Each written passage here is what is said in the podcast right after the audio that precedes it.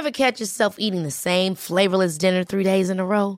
Dreaming of something better? Well, HelloFresh is your guilt free dream come true, baby. It's me, Keke Palmer. Let's wake up those taste buds with hot, juicy pecan crusted chicken or garlic butter shrimp scampi. Mm. Hello Fresh. Stop dreaming of all the delicious possibilities and dig in at HelloFresh.com. Let's get this dinner party started.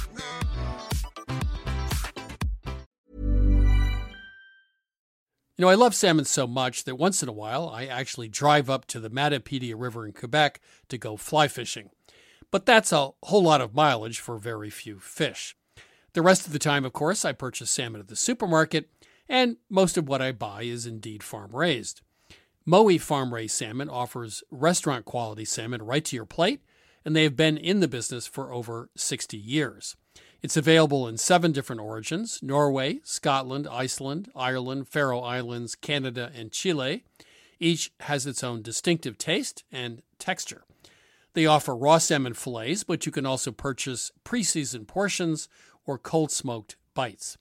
And Mowi salmon is available ready to eat with cold smoked ultra thin slices as well as center cut loin. Please visit mowisalmon.us to learn more. That's Mowi, M O W I, salmon.us to learn more.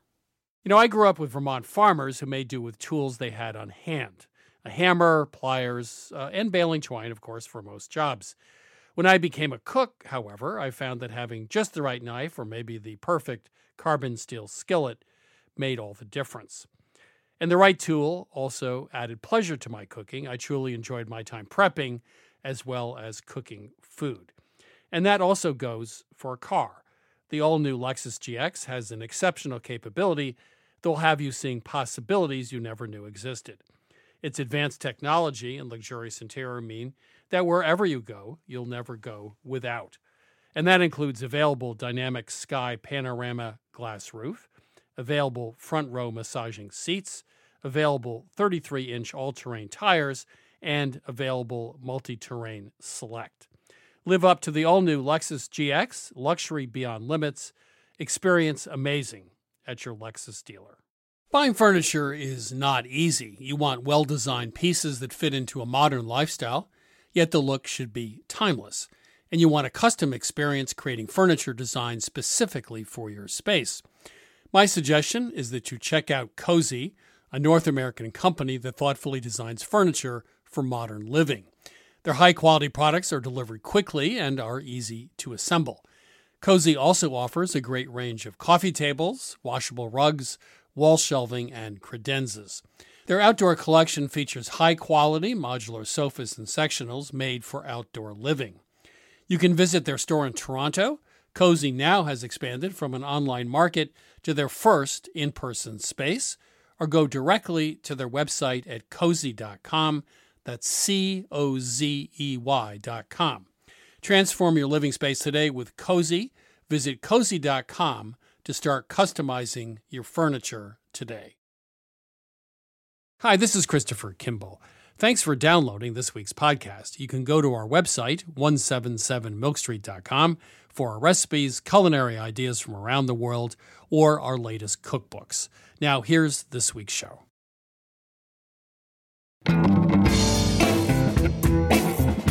This is Street Radio from PRX. I'm your host, Christopher Kimball. Today we chat with Boris Fishman. He's author of Savage Feast, a memoir that spans three generations from the Soviet Union to Brooklyn, New York. Fishman's story begins with his grandfather, a barber and a black market dealer who escaped the Soviet draft in 1943 when he was just 17 years old. So he got on a train and he went off to Uzbekistan. And it was an 11 day train ride, and he had no money in his pockets. He started the train trip in what was called the dog's drawer, sort of underneath the main compartments where they kept the animals. Then he moved up to the roof, and every time the train stopped, he swung down into the windows, pilfered whatever he could beets, carrots, onions, swung back up, and, and that's how he spent 11 days. Also, coming up, we discover Argentina's secrets to a better grilled steak and Dr. Aaron Carroll and I explore the pros and cons of vegan alternatives, from vegan cheese to chicken nuggets. But first, it's my interview with Gary Wishnatzki, third generation owner of Wish Farms, a large strawberry operation in Florida. With strawberry picking labor hard to find, Wishnatzki co founded a company that invented a 20,000 pound robotic harvester. Gary, welcome to Milk Street. Thank you. Yeah, my pleasure to be with you. Before we get into uh, the strawberry business, let's just set the, the stage here. I've read reports that 45% of the U.S. workforce may be replaced at some point, including repetitive office tasks. So we're faced with a world where manual labor is being replaced by robotic labor, I guess, right? Correct, yes. And so you're we're talking here about the strawberry business and a strawberry picking robot. I would think having picked a lot of strawberries or some strawberries in my time, that would be an almost impossible task, right? And could you explain why it would be so hard? Yeah, it's hard. I mean, and it's not going to be impossible. It's, there's a lot of things that are impossible, but picking strawberries, I don't believe, is one of them. Uh, it it's difficult because the berries they don't ripen or get ready all at the same time. So you have to be able to selectively pick and pick only the ripe berries, and you have to pick it on time. And so part of our technology and part of what we're um, working on is also the ability to move leaves mechanically and then to be able to have a vision system that's able to have very good ripeness detection. But then the next thing is to be able to do it at a speed that's commercially viable. So the first thing anybody would think of, or the second thing, would be how to pick a strawberry, which is not like an apple, without damaging the strawberry, because you're picking a ripe fruit that's very soft. So how how do you do that?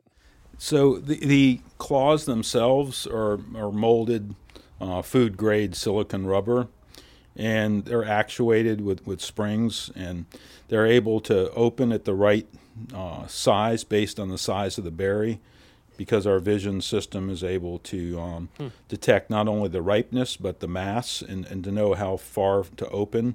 What, what's really cool is it's, it's very much like how humans pick. You, you know, you just you grab the berry right, and, you, it it's just a little wrist action. So that little twist of the wrist, it, it just the stem pops right off. So, does your machine use artificial intelligence as part of the process? You know, I've heard different definitions of artificial intelligence, and we've actually had a, a debate internally whether or not we are considered uh, AI technology or not. I, I would argue we are based on the definitions that I've read of it. We're using cameras like eyes, and we're using the uh, the brain of the computer to, to, determine the ripeness and and send a claw down to an exact um, spatial coordinate. So to me, that is artificial intelligence. Are we doing it to its full extent yet? Not yet. Well, maybe it doesn't play chess, but it picks strawberries, which is actually somewhat more useful, if you know what I mean. That's right. exactly. Do you find uh, are strawberries one of the hardest crops in terms of physical exertion and pain, et cetera, to pick? Because it's so close to the ground. Exactly. It's it's not it's one of the harder crops to pick without a doubt because you are stooping over to pick them and it's and you're trying to move through the field quickly, you know, it's hard work. There's no getting around that. Do you ever think back I think your family's been in the fruit business for century or so. Close to it. Do you ever think back and go, boy, those those were the good old days, and that things were simpler, and you weren't dealing with robotics and other things, or do you think it's you know change is change, and it just that's the nature of life? So agriculture, there's been you know trending towards automation for many years. So this specialty crop area, which is a much higher value crops like strawberries and blueberries, uh, that that's kind of the last frontier for automation because most of the other big crops like for grain corn and wheat and other things have all already been automated. But that's all uh, mechanical automation versus what we're doing with robotics is more precise. Is a big challenge that we're facing but sometimes when you have a big challenge you come up with a, a big solution.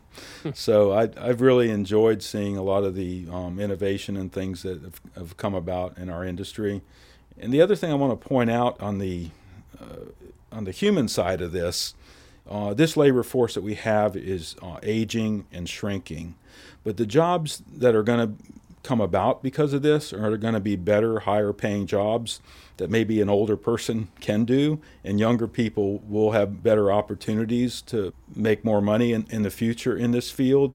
You know, I read a book recently that said uh, 80 years ago, I don't know what percentage of Americans were on farms, 40%, and some large percentage. And uh, they said if you look back at that time and, and, and talked about the future with automation, as you mentioned, with big crops like wheat and corn, you would expect the unemployment rate to go way up because a large percentage of people would no longer be employed in farms. What, of course, happens is the economy changes, there are new jobs, as you just said, and now the unemployment rate is very low. So I think the point's well taken that you lose jobs in one sector and hopefully get better jobs in another, right? Yes, it's gonna it's gonna be a different world. So, in your mind, is America going to meet this challenge and things are going to be better 30 years from now? Yeah, absolutely. Yeah, I don't, you know, I've, I've looked at this problem and I, I looked at it a few years ago and I said, you know, there's two ways that this can go. Either we fail and the price of fruits and vegetables, in particular in this case, strawberries, are going to be so expensive that they're not going to be as available or affordable to consumers or we can solve this and make fruits and vegetables readily available you know, I, I I've said many times this failure this project is not an option for, for us or for our industry. And I, I just look at the progress that we've made and how far we've gotten, and look at the, the technology where we're at right now, and I I feel very optimistic because of that. Gary, uh, it's been our pleasure having you on Milk Street. Thank, Thank you you so much. Thank you so much. That was Gary Wishnatzki of Wish Farms and Harvest CROO Robotics. It's time for my co host Sara Moulton to answer your culinary questions. Sara is, of course, the author of Home Cooking 101 and the star of Sara's Weeknight Meals on public television. But first, I have a question for you, Sara. You trained in France, you've cooked at La Tulipe in New York, a French restaurant. Are there one or two French recipes that are absolutely still part of your repertoire that are just core to your being? Wow. Well, I'd say duck confit. I just love duck confit. And you make it yes, yourself? I do. And the other one would be, and it's a signature dish from La Tulipe. It's the uh, La Tulipe apricot souffle. you know it well. I know it well. Yes. I made it at Milk Street and put salt in instead of sugar, and we learned something. It rose beautifully. It did. It rose perfectly, but didn't taste like much. But yeah, those would be two that I make all the time. I remember we did that, and, and I knew you would put salt in instead of sugar, but I didn't say anything. No, you didn't rat me out. Because I figured, because there was a live audience, you wouldn't let them know. But you came right out and said, nope, I messed it up. Oh, I know. I always talk about my Yeah. mistakes. I have no problem with that. You're, you're an honest cook. Okay, let's take some calls. Welcome to Milk Street. Who's calling? Hi, this is Corey Lee from Cleveland, Ohio. How are you? I'm good. How are you? Pretty good. How can we help you today? My mom, she's trying to downsize and was going through some things that she had packed away and found a ceramic pot. It's kind of small and it has um, a lid on it with like a little hole, and it was my grandmother's. We think that it might be a bean pot, but my mom doesn't really have any memory of my grandma using it. I was just wondering if you thought that that is what it is, I guess, and then if there are any benefits of using a bean pot to cook beans, lentils, instead of just cooking them on the stove top. Where was your grandmother from? Hazard, Kentucky. I ask because there's the classic Boston bean pot, which is sort of Right. round on the bottom and gets smaller at the top and then has a lid. Does it look like that's kind of what it is? It does. Yeah, yeah. Well, that bean pot was the original, you know, sort of slow cooker because the idea was that they'd hold even heat, you know, and you could cook your beans low and slow for hours in the oven. They'd come out beautifully. So, I mean, Chris, I would think anything that you would want to cook low and slow, you could certainly cook in a bean pot. I don't know whether a cast iron Dutch oven on top of the stove or a low oven would be that different. I think it would be about the same. It's a slow cooker. That's all there is to it. Right, but she's got it. So, what should she do with it? Cook beans in it. I don't know what. It's a bean pot. Well, she could cook a stew in it or a soup in it. Yeah, except that you if you have to saute it. I mean, You the thing about a bean pot is you're not going to be sauteing a lot of stuff at the bottom. You put the beans in, maybe with some kind of oil or fat, bear fat, if you were in Maine 200 years ago. I mean, one thing you wouldn't want to put in the beans is anything acidic. The cooking time doubles Yeah. with mustard or tomatoes or something. But uh, yeah, I mean, any kind of bean would be fine in that. I mean, you could use again a Dutch oven to do it, but if you just want to use this particular thing because it's in the family, sure.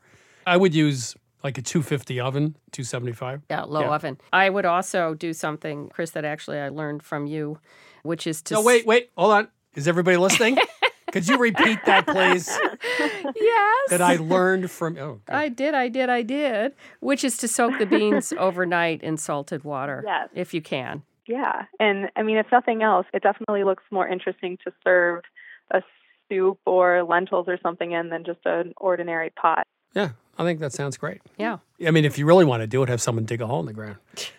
well, I mean, you What is it know, with this hole in the ground? Well- we've all got appropriate stoves. You just use your stove. You have no romance about the past. Hey, listen, I'm not somebody who went out hunting like you or still goes out hunting and fishing.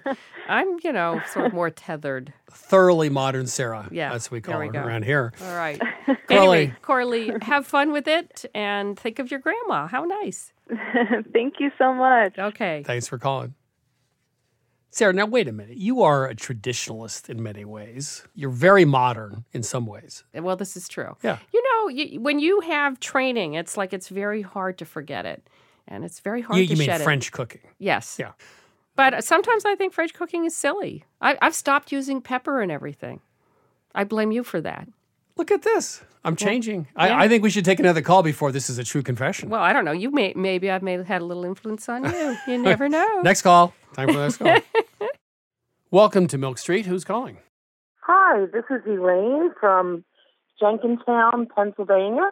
How can we help you? Well, my question is about the order in which ingredients should be added. I made an herb spiced guacamole, very disappointing. so now I add salt, pepper, garlic, spices before I add a dash of oil. It seems to turn out a little bit better. I figured the oil might present a barrier to spices in a recipe and wondered what you would think about that.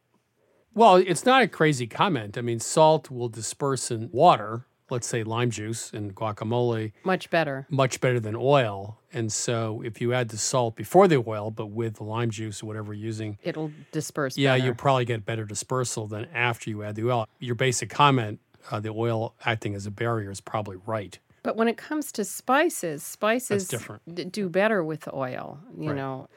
But what spices are you adding to your guacamole? Salt, pepper, I do add some lime juice, garlic, minced, maybe some pepper flakes or Tabasco. Yeah, but that's all fine. I, I thought you were saying something like maybe cumin or something like that. I wouldn't add that to guacamole, but Well, no. Now, I just made a Gazan version of guacamole, which has a little bit of whole milk yogurt in it, and it has cumin in it, okay. and it do you- has sweet paprika in it as well. okay, how do you add the cumin and paprika? You add very small amounts right to the mashed avocado, and then when you serve, you put a little bit of extra cumin and paprika on top the- as well, On the top. and some toasted uh, sesame seeds. So it's really quite good. But you're right. You want to add the salt before you add the oil. Yes. Also, I mean, the other thing I wanted to say about salt is people sometimes make the mistake of adding it at the end in many recipes because they're like, well, some people don't like salt. Maybe you add your own. And the trouble is that salt just doesn't work that way. Right. It doesn't absorb the salt the same way. So I always say, for the most part, you should season as you go along the way. Don't wait till the end. Or the salt will just sit on top of whatever it is and taste like salt. It won't become one. But I think back to your situation here with the guacamole, yeah, add it to the lime juice and whisk it up, and that will help. But I do have a question. You're adding olive oil to guacamole. Is that because you, you don't have great avocados? Well, it's just a dash Oh, that's fine. to kind of make it a little bit creamier. Yeah, you're right on that count as well.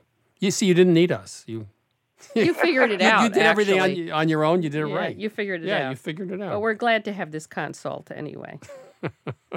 Well, thank you very much. yeah, Elaine, thanks for calling. Thanks, Elaine. If you do have a cooking question you can't solve, give us a ring 855 426 9843. One more time 855 426 9843 or email us at questions at milkstreetradio.com. Welcome to Milk Street. Who's calling? Hello, my name is Alice. Hi, Alice. Where are you calling from? I'm calling from Danville, California. Uh, what's your question? Well, my question has to do with uh, toasting nuts. Now, all of the recipes always say to toast nuts before you use them, particularly when they're in baked goods, Right. inside baked goods, or just raw on, on top. And uh, I buy my nuts in large quantities and I keep them frozen. Right. So every time I want to use nuts in something, I have to take out a little bit, let them thaw. I usually toast them in the oven, and it's kind of a headache. I wondered if I could toast all of the nuts at one time and then freeze them, and then would the oils still be in a toasted condition after I thawed them? Yeah, you can roast before freezing and it'll maintain that roasted flavor. But I don't know, what quantity of nuts do you buy at a time? Oh, about five pounds. Wow. Well, that, yeah, the only thing that's going to be tricky is roasting that amount of nuts in an oven uh, without burning half of them. you have to do it in batches. Yeah, you have to do it in batches and watch it. I, I do it on top of the stove in a cast iron skillet because I can see it. And once nuts start to brown, uh, They go quickly. really fast. Yeah. I just did some pistachios the other day and turned my back, and that was it. They were So you have to set a timer, and yeah. Yeah. So um, you can, but I'm not sure if you do it in a skillet. Let's say a recipe calls for a quarter cup or half a cup. I just take them out. I wouldn't even let them thaw. I think you could probably do it right away in a skillet. Brown them takes three or four minutes. That's what I would do. I wouldn't do them all at once. Well, you know, the interesting thing is I always do it in the oven because I find that they, for me, they brown more evenly in the oven. I put them in a sheet pan, half sheet pan. But if you're not going to need the oven for the recipe, that seems like an incredible. It takes ten or fifteen minutes. to no, but if I was. Alice and I was toasting a whole bunch of nuts, five and- pounds. yeah, I mean, I do it in batches. You know, it's it's an investment. But then she's got all those. It sounds Yeah, like you're a big nut person. You like nuts, is that right? I sure do. You know, you this is an investment of time. It seems like you're willing to make. I would go ahead and do it, but do it in batches. Do it in the oven in the middle shelf so they toast evenly. yeah, I agree with you. I would do it in batches. I wouldn't do all five pounds at one. No, because you need them in one tray. layer, and you need them in one layer. So that they would be a little hard to yeah. handle. Yeah. So you just have to set the timer, but the answer is you can freeze them after you toast them, Yeah, and you- they will taste good. They'll taste great. So Yeah. No matter Yeah, how that's, you. that's the main question I have. yeah. Okay. That'll work fine. Okay. All right, Alice. Thank you. Well, thank you very much. It's a pleasure to talk with you. Yeah. I watch you on TV all the time. Thank you. Okay. bye bye. Bye bye. Welcome to Milk Street. Who's calling? Hi, this is Nancy in Brooklyn. Oh my goodness, my territory. How are you, and how can we help you? Well, I have a celery conundrum. Okay. I don't like celery. I know that lots of people love celery, and I also feel that there are some people on my side who don't like celery. Yeah, you got company. I like celery, but lots of people don't. Really? They don't? Yeah. And I'm fine with the people who like celery liking celery, but I don't like it. Well, I don't blame you. And it seems to me that it plays two roles in cooking. Like you make it into a mirepoix, and make your soup base out of it, or you use it to be the crunchy bits in a chopped salad, like a tuna salad or a chicken salad. So I was wondering if you had a suggestion for a person like me who does not like celery to serve those roles, to fulfill those roles. Any ideas? Yes. Well, I, I'm going to start with the mirepoix because just a couple days ago, I made my son's birthday dinner, and he always requests a really heavy menu, which is braised short ribs of beef. And it's a recipe I make all the time, involves a lot of red wine. I don't ever look at the actual amounts, but I put in, usually I don't have celery, so I don't add it. I put it in this time. My daughter hates celery. I have to tell you, it really stuck out afterwards. So my advice about the mirepoix thing is don't put it in. Don't bother with it. Just- do onion and It's okay to just leave it out. Yeah. Doesn't need a No, you don't need it. It's not that important. well, well, let's get to the key issue, which is tuna salad or chicken salad. of course, that's Yes. where I care about it and I Yeah. like it. Uh, what would you add instead of celery, Chris? Pepper, like a bell pepper. Bell pepper. Yeah, that would be the obvious choice. I mean, I, I think in anything else, it's totally unnecessary. But it's the crunch, and you need it with something that's soft, like a tuna salad. Yeah, you know what I've started adding recently, but that's because I just crave spicy stuff. You know those pepperoncini, those Uh-huh, Tuscan yep, pickled yep. peppers that come in a jar. But they're not really crunchy. I just bought some the other day. Well, yours were too marinated. They This- were on this shell too long. Ah. They're pretty crunchy and they're acidic and they're yummy. Nancy, do you know what I'm talking about? They put them on uh, Greek salads. Are They're- they green? Yes. Yes, they're green. and Yes, ripply? yes. Right. And Yeah, they're I know what they are. And they're a little bit spicy, but they got a nice crunch. You could also use fennel, but you know, then you're introducing point. licorice, so I don't know how you feel Yeah. about that. By the way, fennel, I just would like to say if you make any kind of salad, take a couple small fennel bulbs, you know, trim them off, cut them in half, and then slice them very thin.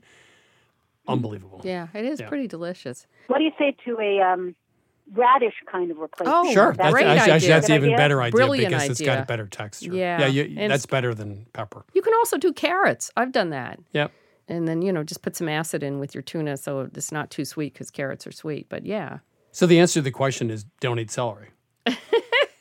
Well, there's Easy plen- substitutes. There's plenty of substitutes, I think. I like radish. I Yeah. think that's the winner. Or pepperoncini. Thank you for so many good ideas. I really appreciate hearing from both of you, Chris and Sara. Okay. Thanks for calling. Thanks, Nancy. Appreciate it. Bye bye.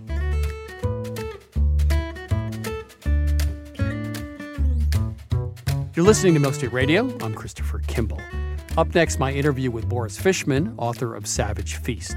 That's right after the break.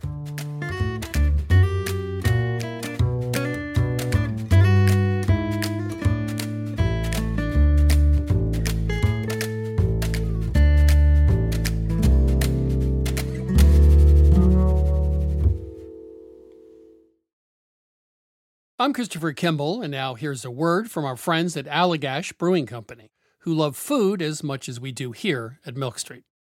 Hi, this is Jason Perkins. I'm the brewmaster at Allagash, and I've been making Allagash White in Portland, Maine since 1999. So, a white beer is a very old style of beer. Traditionally, it was brewed with spices of some type, typically coriander and orange peel. And I think one of the things that makes Allagash White distinctive and different is the rare combination of complexity and drinkability. And it's sometimes remarkable to stop and realize that I never get tired of it. You know, I'll open a can or I'll pour a glass and the first sip, and I'm like, man, this beer is good. there are a lot of different ways that folks can enjoy an Allagash White, and here are some of the examples of what folks here at the brewery like to do.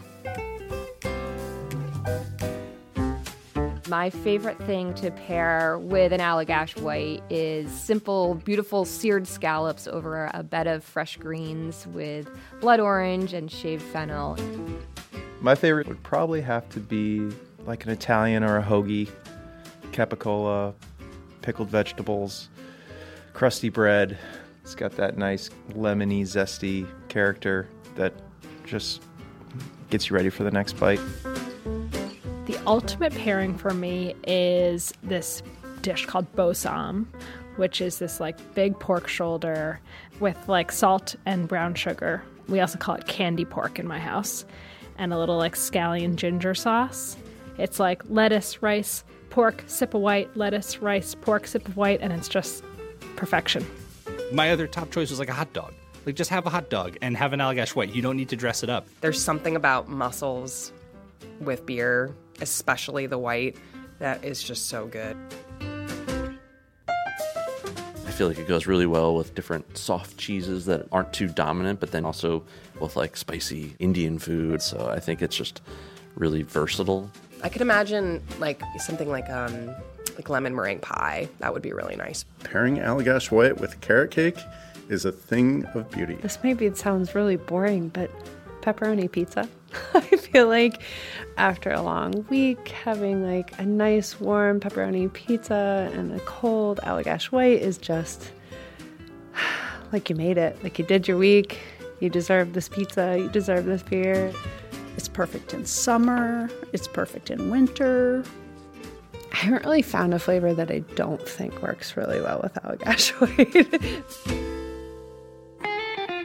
Yeah, so not only do I drink it while I cook, I often cook with it. So if I'm creating some kind of stew, I'll add a little bit of Allagash White to it. A lot of people use Allagash White in like a fried fish batter. Anywhere where you can add like a spritz of lemon or a spritz of lime, that could be the beer. We are very food minded here at Allagash, obviously. and I think because of that, Allagash White is kind of subtle in a way that not all beers are. And I think that makes it very food friendly. I think it tends to unlock qualities in the food that you otherwise wouldn't necessarily notice. Like it's not too hoppy or it's not too sweet, so it sits right in the middle and sort of brings the flavors of the dish to life. If you ask anyone here at Allagash, we're pretty much all stands for this beer. We love it so much because every time you have it, you pick up something new. Every time you come back to it, you're reminded, like, oh wow, yeah, that's really good. This is Jason Perkins again. Just want to say thanks to everyone at Allagash for sharing. You can try Allagash White at home too. Head to allagash.com slash locator to find Allagash White near you. For 21 plus only, please drink responsibly. Allagash Brewing Company, Portland, Maine.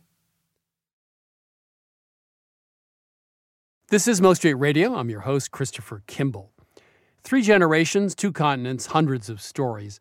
It all comes together at Boris Fishman's dinner table. In his latest book, Savage Feast, Fishman tells the story of how hunger defined his family. His story begins in Soviet Belarus during a time when communist rule left the grocery stores barren, black marketing was the key to luxury, and being Jewish often led to persecution. Boris, welcome to uh, Milk Street. It's great to talk to you, Chris. Thank you.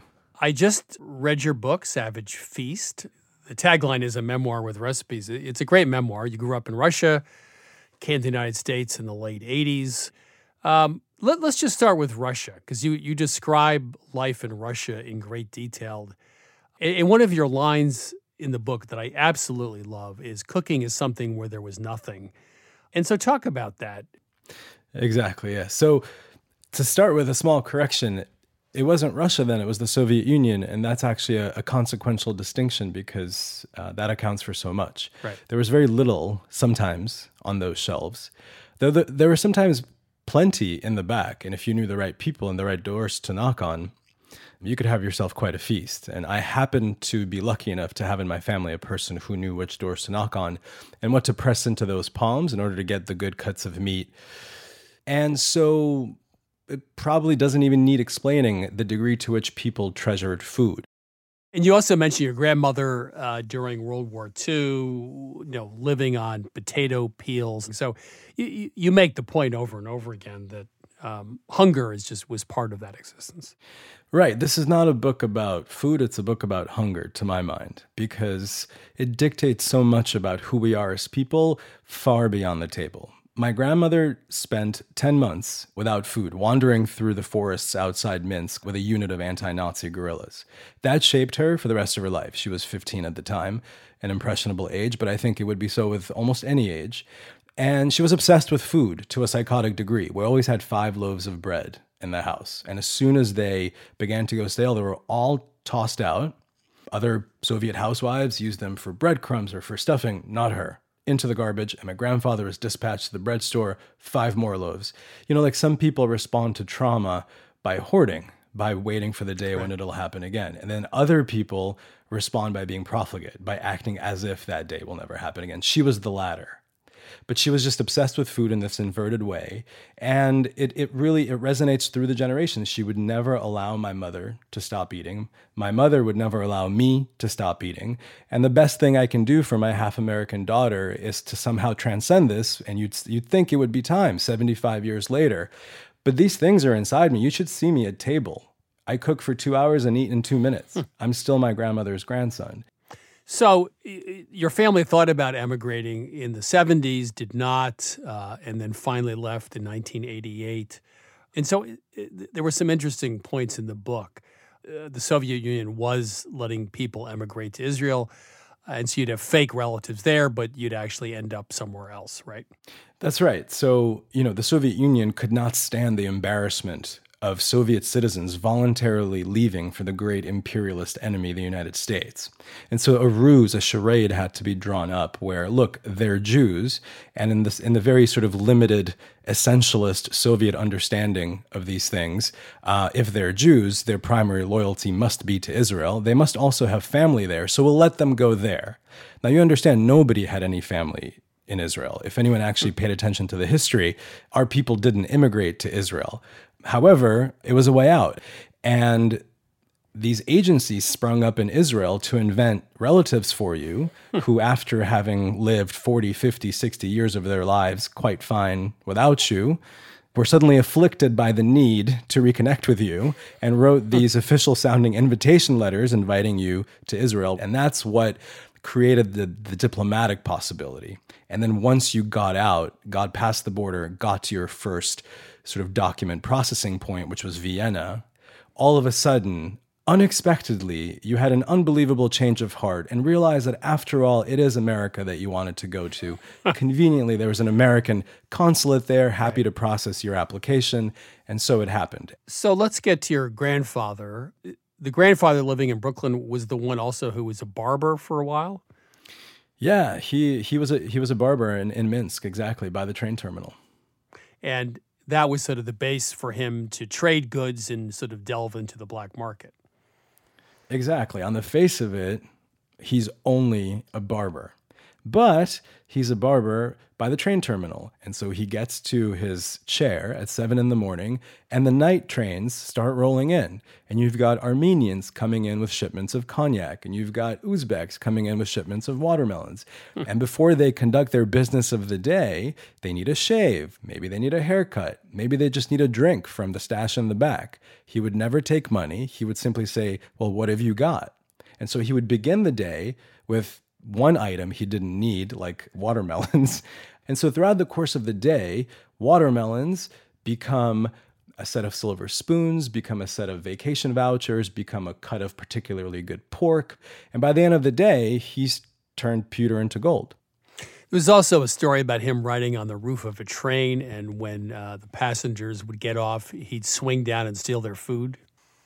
That's right. So my grandfather was supposed to be drafted in 1943. That's when he turned 17.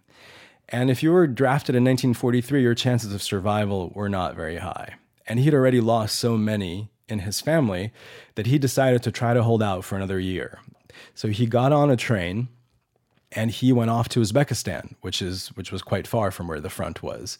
And it was an 11-day train ride when he had, he had no money in his pockets. He started the train trip in what was called the dog's drawer, sort of underneath the main compartments where they kept the animals. Then he moved up to the roof, and every time the train stopped, he swung down into the windows, pilfered whatever he could, beets, carrots, onions.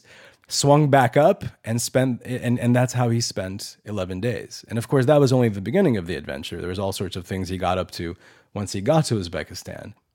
So he ends up in Brooklyn. Uh, your grandmother dies, and he runs into a woman who ends up doing the cooking, Oksana. Could you just talk about her? Yeah. So Oksana is um, a woman from Western Ukraine. She came to this country in 2004, and they met only because his usual home aide had to take the day off, and Oksana was the sub. And these, my grandfather by this point had been in America for 16 years, but he may as well have never left the Soviet Union. He lived in a Russian speaking neighborhood, read Russian newspapers, ate Russian food bought from Russian food stores, watched Russian television. Um, it was this incredible singular bubble. So she doesn't speak English, neither does he. They were made for each other. She left her family behind in, in, in, Ukraine. He lost my grandmother. We had moved away to New Jersey and Manhattan, to him unconscionably far. He was he was an orphan as far as he was concerned, also a capital guilt tripper. And these people made a family for each other and she took care of him until he passed away just over a year ago. And but at this point, Oksana is a member of our family. She taught me how to cook Ukrainian food. I went back to Ukraine with her. Um, yeah, at, at a time when our family numbers were dwindling, she increased it by a very critical unit. So you had a time in your life uh, you were heartbroken, you were depressed, you end up working in a restaurant briefly, and then in the kitchen you you define a restaurant kitchen in an unusual way. You say the restaurant kitchen is a place of great joyous hate. which I kind of liked. it's um I had just finished a very long book tour and I was desperate, desperate for a break, some kind of experience that used my body instead of my brain. And so I became a prep cook. And I had this motley crew of fellow Russians and Ukrainians in there with me. And it did take me a moment to realize, but it just gave them such tremendous pleasure to hate on everything all the time. They hated each other because hmm. nobody was moving fast enough. They hated the servers because they didn't come pick up the dishes while they were hot enough. They hated the owners for always bursting in and giving them instructions. And eventually I realized that none of this was a problem. This was this this was the lifeblood of the place, and I think um, I came to appreciate it very much. And then you meet Jessica, the love of your life, and she meets your parents, and you're right. She's given to the kind of close embrace, even with strangers, that makes a Russian person check his billfold, which I just love. Jessica couldn't look less like me and like all of us. She was a bookshop owner who came to this restaurant because it had music every night and she sometimes moonlights as a singer and she sang there on Thursday nights. I'm a writer who is moonlighting as a prep cook. And Soviet people, by virtue of that homogeneity that I referenced earlier, their default reaction to anyone who doesn't look or act like them is profound skepticism. And here was this hmm. Viking who my, my, parents simply didn't know what to do with her. The great irony, um, and a lesson that I've so enjoyed my parents uh, reluctantly learning, is that Jessica is far more like them temperamentally than I am. And over the years has hmm. become, I think, the child they would have always preferred to have in my stead. That, that often happens in marriage, by the way. She's become a kind of buffer that often makes it possible for me and my parents to focus on that which is most connected and best among this. Because there's lots of other stuff. Immigration really frays your connection. They've stayed Soviet in a lot of different ways. Um, I too, by the way, but in different ways. And in and key others, I'm an American. I've had to do things which, ironically, they encouraged me to do to become an American adult that have caused me to drift away from them. We sometimes have a difficult time having a conversation. Jessica, ironically, is that bridge. You mentioned Borodinsky bread, uh, a morning bread slightly charred on top and coriander seeds to resemble grape shot. Could you just talk about that for a second? This is probably apocryphal, but the story goes that after the Battle of Borodino, uh, a general who had been killed, his wife invented this bread as a kind of mourning bread, M O U R N I N G. Um, Borodinsky bread. I'm getting goosebumps talking about it right now. It is for me the epitome of all Russian food. It's it's a sourdough rye, and that's exactly what it tastes like. It is denser than any bread I've eaten in America. But there's just, you know, a quintessential something about the taste that for me represents my childhood, where I come from. To this day, I mean, speaking of my grandfather, he never ever sat down to a meal, right? He had, he had a fork in his right hand and he had a slice of Borodinsky in his left. And that was used to shovel whatever was on the dish toward the fork, and he took periodic bites of it. It was an essential aspect of every meal. Do you still eat the food of your family, of Oksana, of your past, or like everybody else, it's Korean food on Monday night, it's something else Tuesday night, it's something you just do on holidays? No, the, there's definitely some variety, of course. I made some North African meatballs the other day that I was very excited about, but God, we just we we light up when it's a when it's a Russian night. Jessica has fallen in love with herring and herring with fried potatoes served on Borodinsky bread is is a ritual in our in, in our household. Oksana taught me this one dish. It's it's called banosh in in Ukrainian. Um, it's it's what shepherds make up in the mountains when they take their flocks up there for grazing. It's it's basically polenta. You cook cornmeal in a combination of sour cream and milk, and then shred some feta on top with some sautéed wild mushrooms. It comes together in 15 minutes, and you know on a busy weeknight what a deliverance that particular dish is. Hmm. I will tell you this that we have a four month old, and uh, two days ago we fed her solid food for the first time, and it was banosh. And she took it down very happily, which made us very happy. I've had I've had a little less luck with feeding my young kids, but maybe you're off to a better start.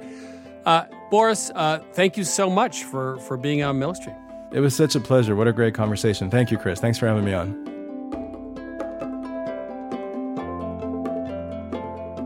That was author Boris Fishman. His latest book is Savage Feast Three Generations, Two Continents, and a Dinner Table. Fishman tells the story of his grandmother who spent 10 months outside of Minsk during World War II.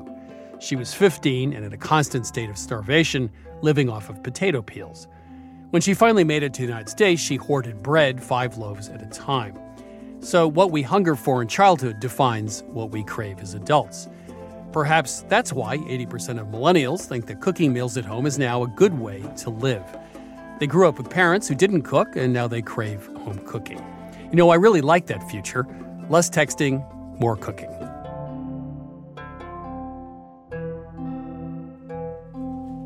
Right now, I'm heading into the kitchen at Milk Street to chat with J.M. Hirsch about this week's recipe steak with chimichurri.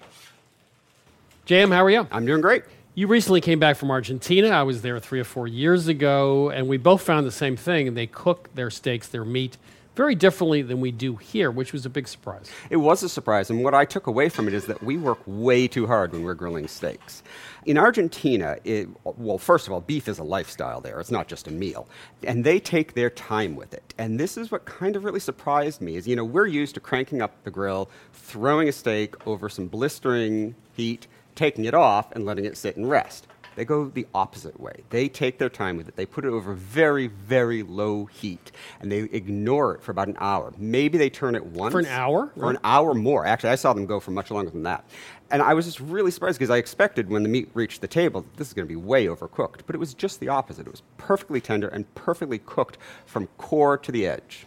So the low heat means the outside doesn't get overcooked. Right. By the time the inside gets cooked. Exactly. And, you know, I don't know that they would use this term, but they were doing what we know of as the reverse sear, where they slowly cook the meat at a low temperature over very low coals until it's perfectly cooked throughout. And then, and so they use these parrillas, these grills, these massive grills that are like the size of a car, and the grate lowers and rises. And when they're happy with how well cooked the meat is, they lower that grate to much closer to the coals and they finish it sear. with the sear. Exactly. So they also served it with a chimichurri sauce, which was also revelatory. This blew my mind. So the first restaurant I went to, they bring this little glass of sauce to the table, and it was bright red and flecked with green. And I said, what is this? And they said, that's the chimichurri. And I said, well, it's no chimichurri I've ever seen because, you know, we think of chimichurri as this kind of green cilantro-like pesto.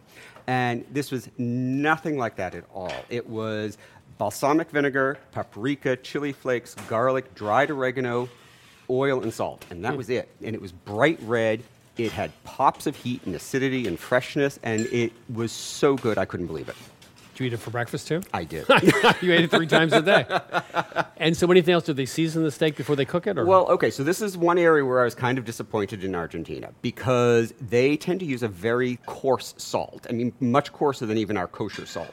And I noticed that when they would season the meat, they would just tons and tons of salt on it. I was thinking, whoa, that's going to be inedible. But actually, all the salt was bouncing off because it was just too big. And the chef there, Gaston Riviera, had picked up a technique in France where he used a very fine salt and he mixed it with a little bit of sugar and a little bit of nutmeg, hmm. ground nutmeg. And I thought the nutmeg was a little bit of a squirrely choice. But it turned out to be delicious. It didn't add kind of nutmegginess to it, but it enhanced the kind of savoriness of the meat. It was fantastic. That was the one we adopted. So sugar, salt, nutmeg is a rub. Cook Yes. it very low and slow. Finish Yes. over high heat for a sear, and then a chimichurri sauce, which is not a green pesto. Not a green pesto, but it was delicious. J.M., that trip was worth every dollar we spent on it. Thank you. You can get this recipe for steak and chimichurri at 177milkstreet.com. This is Milk Street Radio. I'm Christopher Kimball. Coming up, Dr. Aaron Carroll and I explore whether vegan alternatives, such as vegan mayo and cheese, are better or maybe worse than their conventional counterparts. We'll be right back.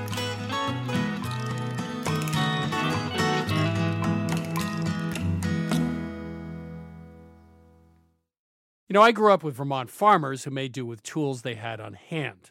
a hammer, pliers, uh, and baling twine, of course, for most jobs. When I became a cook, however, I found that having just the right knife or maybe the perfect carbon steel skillet made all the difference. And the right tool also added pleasure to my cooking. I truly enjoyed my time prepping as well as cooking food. And that also goes for a car. The all new Lexus GX has an exceptional capability that will have you seeing possibilities you never knew existed. Its advanced technology and luxurious interior mean that wherever you go, you'll never go without. And that includes available dynamic sky panorama glass roof, available front row massaging seats, available 33 inch all terrain tires, and available multi terrain select. Live up to the all new Lexus GX, luxury beyond limits. Experience amazing at your Lexus dealer. You know, wonderful pistachios have become my go to snack. Now, I could list all the health benefits. They're a good source of protein, fiber, and unsaturated fats, but for me, flavor comes first, and that's why it's pistachios, not peanuts, in our household. Wonderful pistachios come in a variety of flavors and sizes, including sea salt and vinegar, chili roasted, and smoke barbecue. Check out wonderfulpistachios.com to learn more. That's wonderfulpistachios.com. You know, I love salmon so much that once in a while I actually drive up to the Matapedia River in Quebec to go fly fishing. But that's a whole lot of mileage for very few fish. The rest of the time, of course, I purchase salmon at the supermarket, and most of what I buy is indeed farm raised. Mowi farm raised salmon offers restaurant quality salmon right to your plate, and they have been in the business for over 60 years. It's available in seven different origins Norway, Scotland, Iceland, Ireland, Faroe Islands, Canada, and Chile. Each has its own distinctive taste and texture. They offer raw salmon fillets, but you can also purchase pre seasoned portions or cold smoked bites. And Mowi salmon is available ready to eat with cold smoked ultra thin slices as well as center cut loin. Please visit mowisalmon.us to learn more. That's Mowi, M O W I, salmon.us to learn more. Ever catch yourself eating the same flavorless dinner three days in a row? Dreaming of something better? Well, HelloFresh is your guilt free dream come true, baby. It's me, Keke Palmer. Let's wake up those taste buds with hot, juicy pecan crusted chicken or garlic butter shrimp scampi. Mm. Hello Fresh. Stop dreaming of all the delicious possibilities and dig in at HelloFresh.com. Let's get this dinner party started. Hi, I'm Daniel, founder of Pretty Litter. Did you know cats tend to hide symptoms of sickness and pain? I learned this the hard way after losing my cat, Gingy. So I created Pretty Litter, a health monitoring litter that helps detect early signs of illness by changing colors, saving you money and potentially your cat's life. Pretty Litter is veterinarian developed, and it's the easiest way to keep tabs on your fur baby's health right at home. Go to prettylitter.com and use code ACAST for 20% off your first order and a free cat toy. Terms and conditions apply. See site for details. I'm Christopher Kimball, and you're listening to Milk Street Radio. Now it's time for some culinary inspiration from one of our listeners. My name is Veronica Johnson in Seattle, Washington. I have a cooking tip on Brussels sprouts. Cook them or steam them until they're al dente. Drain and let cool. In the meantime, toast some caraway seeds in some butter. Cut the Brussels sprouts in half. Place them face down into the caraway butter and reheat them with a little bit of salt and pepper. They are yummy. Enjoy. If you'd like to share your own culinary tip on Milk Street Radio, please go to 177milkstreet.com slash radio tips. One more time, 177milkstreet.com slash radio tips.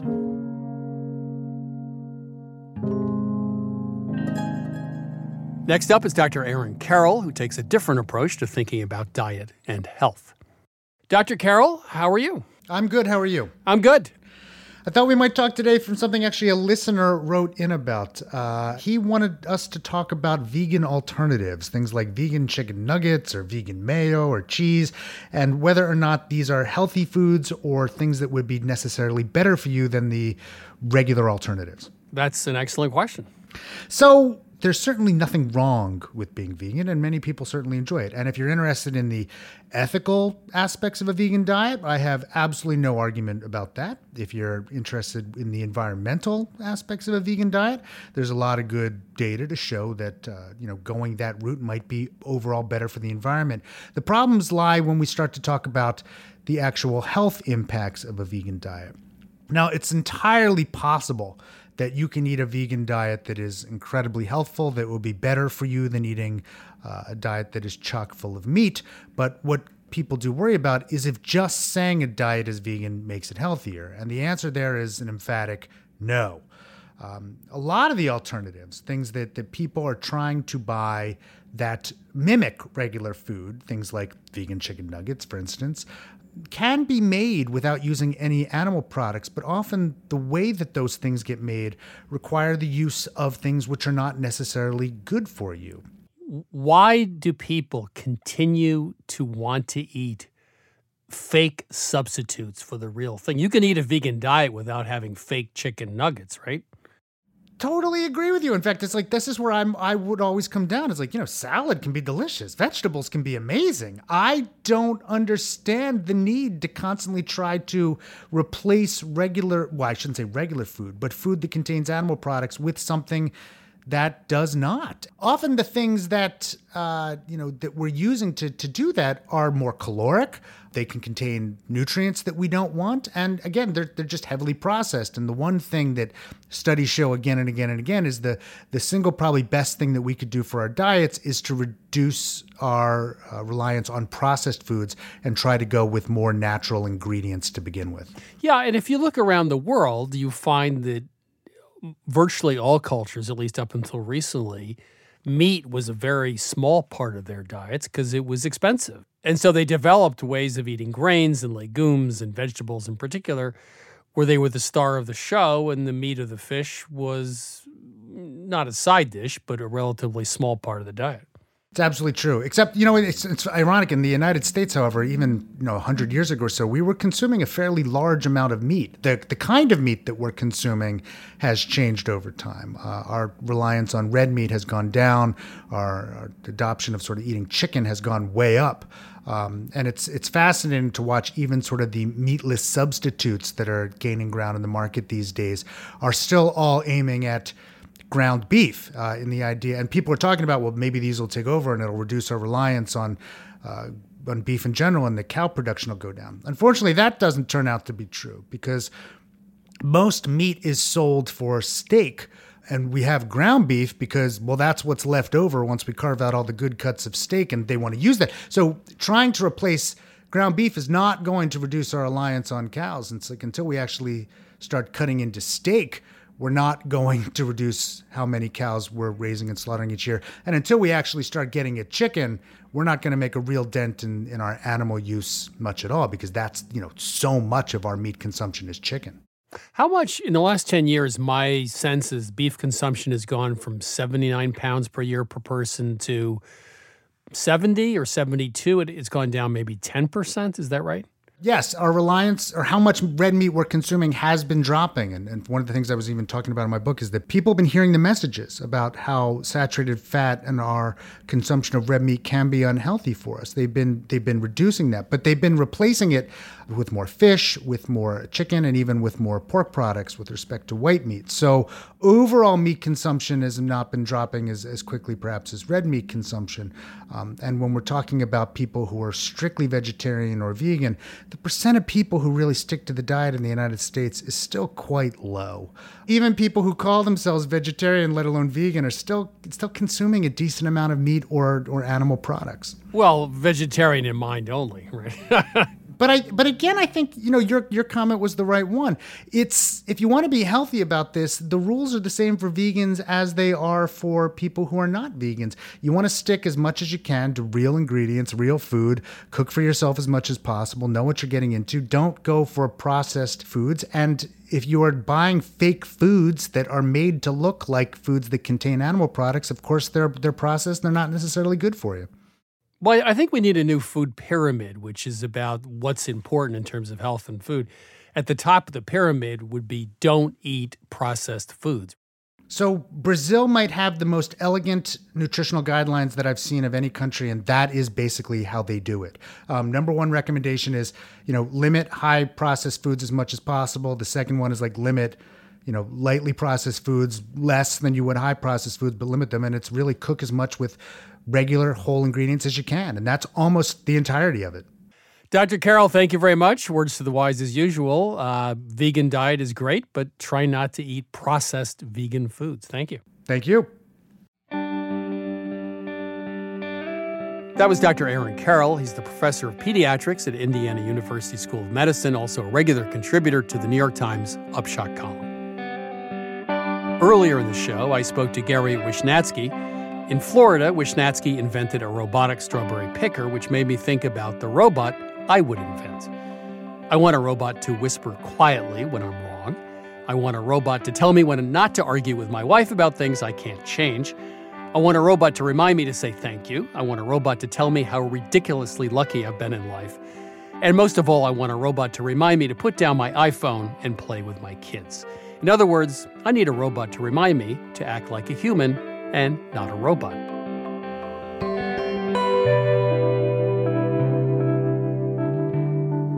That's it for this week's show. If you tuned in too late or want to binge listen every single episode, you can download Milk Street Radio on your favorite podcast app. To learn more about Milk Street, visit us at 177milkstreet.com. You can find all of our recipes, watch our TV show, or order our latest cookbook, Milk Street Tuesday Nights. We'll be back next week with more food stories, and thanks as always for listening.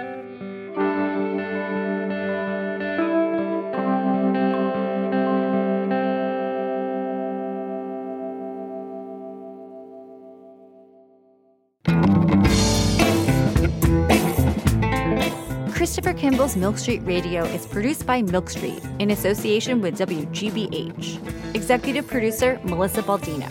Senior audio editor Melissa Allison. Producer Annie Sensabaugh. Associate producer Jackie Nowak. Production assistant Stephanie Cohn. And production help from Debbie Paddock. Senior audio engineer Douglas Sugarts.